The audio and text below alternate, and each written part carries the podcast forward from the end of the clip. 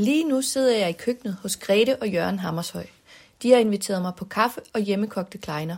Jørgen har arbejdet rigtig mange år i Søværnet, og derfor har jeg spurgt ham, om han vil fortælle mig lidt om sin tid på Marineudkigstation Følgesbjerg, som ligger lige øst for Langelandsfortet.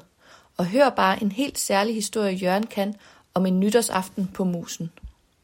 Jeg hedder Jørgen Hammershøj. Jeg har gjort tjeneste i Søværnet i 30 år, små 30 år. Og jeg har blandt andet gjort tjeneste ude på øh, Marineudgiftstation Følgesbjerg. Og der startede jeg ude i, øh, i 1978 efteråret. Og jeg fik jo sådan set, øh, og det er det, jeg gerne vil fortælle lidt specielt om. Jeg fik en sjov oplevelse, eller hvad man kan kalde den, i det, at øh, hen i december måned, der skulle jeg på vagt den 28. december om morgenen. Vi gik vagt fra 8 til 8, altså 24 timer i sergeantgruppen. Og øh, det var så indlysende, at jeg skulle hjem igen den 29. Men sådan blev det ikke. Det viste sig, at i løbet af den 28. december, der opstod der jo en voldsom snestorm. Og det er så siden han blev kaldt århundredets snestorm. Og øh, den var jo en 4-5 døgn, og der kom virkelig meget sne, og det var cooling i en 4-5 dage også.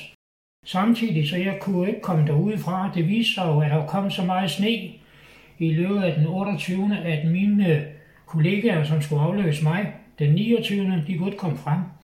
Og det betød, at jeg var nødt til at blive der. Og øh, så var der selvfølgelig et problem omkring det, at jeg skulle også have noget at spise.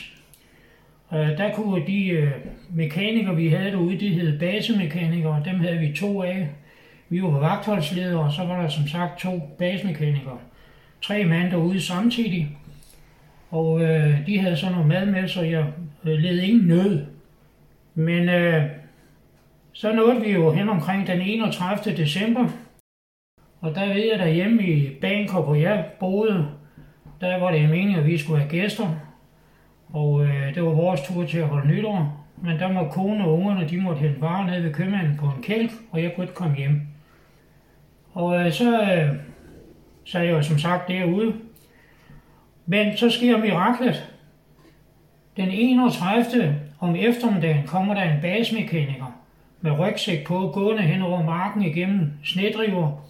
Og det viser sig at være Knud Pedersen, min basemekaniker. basmekaniker. Han boede om på på Hedevejen i Nordenbro. Og alle basmekanikere dernede, de kunne faktisk godt afløse hinanden. De boede lokalt. Det var sådan set kun mig.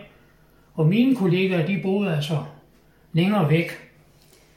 Men den her basmekaniker, Knud Pedersen, jeg glemmer det aldrig, han øh, havde rygsækken fyldt med gode sager. Han kom nemlig med en and og rødkål og alt, hvad der hører sig til. Så nytårsaften, 31. december 1978, der øh, lavede Knud og undertegnede, vi lavede øh, andesteg, rødkål, brune kartofler, alt hvad der hører sig til, han havde det hele med. Dog minus en ting, hvad vi også sidenhen har grinet lidt af. Han havde glemt at tage kulør med. Og øh, så det er så, må jeg nok påstå, eneste gang, jeg har spist andesteg med hvid sovs. Og øh, det var pragtfuldt, og det var pænt arm, og det var rigtig fint. Og øh, vi kom igennem det og fik god mad, og vi kunne faktisk ikke se noget, fordi det var stadigvæk stiv kugling. Og øh, det blev den 1. januar. Vejret var ikke ret meget bedre, det løjede lidt af. Men i løbet af den 1. januar hen under aften, blev det faktisk rimeligt, og vinden den lagde sig. Men der var jo på hele Sydlangeland fyldt op med sne. Rigtig meget. Og øh, det var jo nogle steder så høje snedriver, at man rent faktisk kunne røre ved trådene op i Heinsberg mellem telefonmasterne. Og det kan man jo finde, hvis man vil gå ind og google om vejret i 1978. 2. januar kom, og hen på formiddagen opdagede jeg, at der kom en, en fyr gående hen over markerne.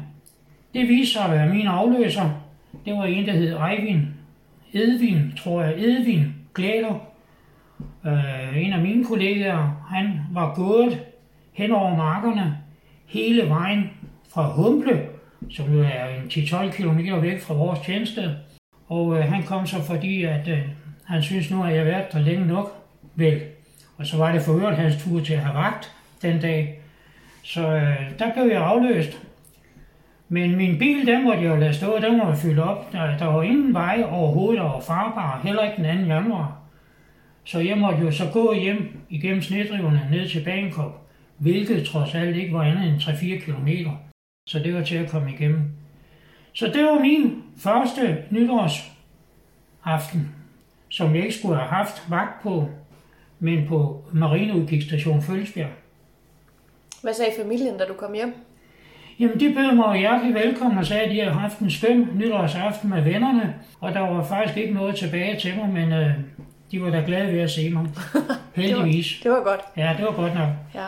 Hvor er det dejligt at høre, at Jørgens familie trods alt havde en god nytårsaften, selvom de måtte undvære ham. Men sådan må det være med familiemedlemmer i trøjen.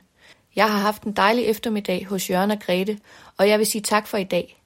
Vi har dog aftalt, at det ikke er sidste gang, vi mødes for at tale om tiden på Langelandsfortet.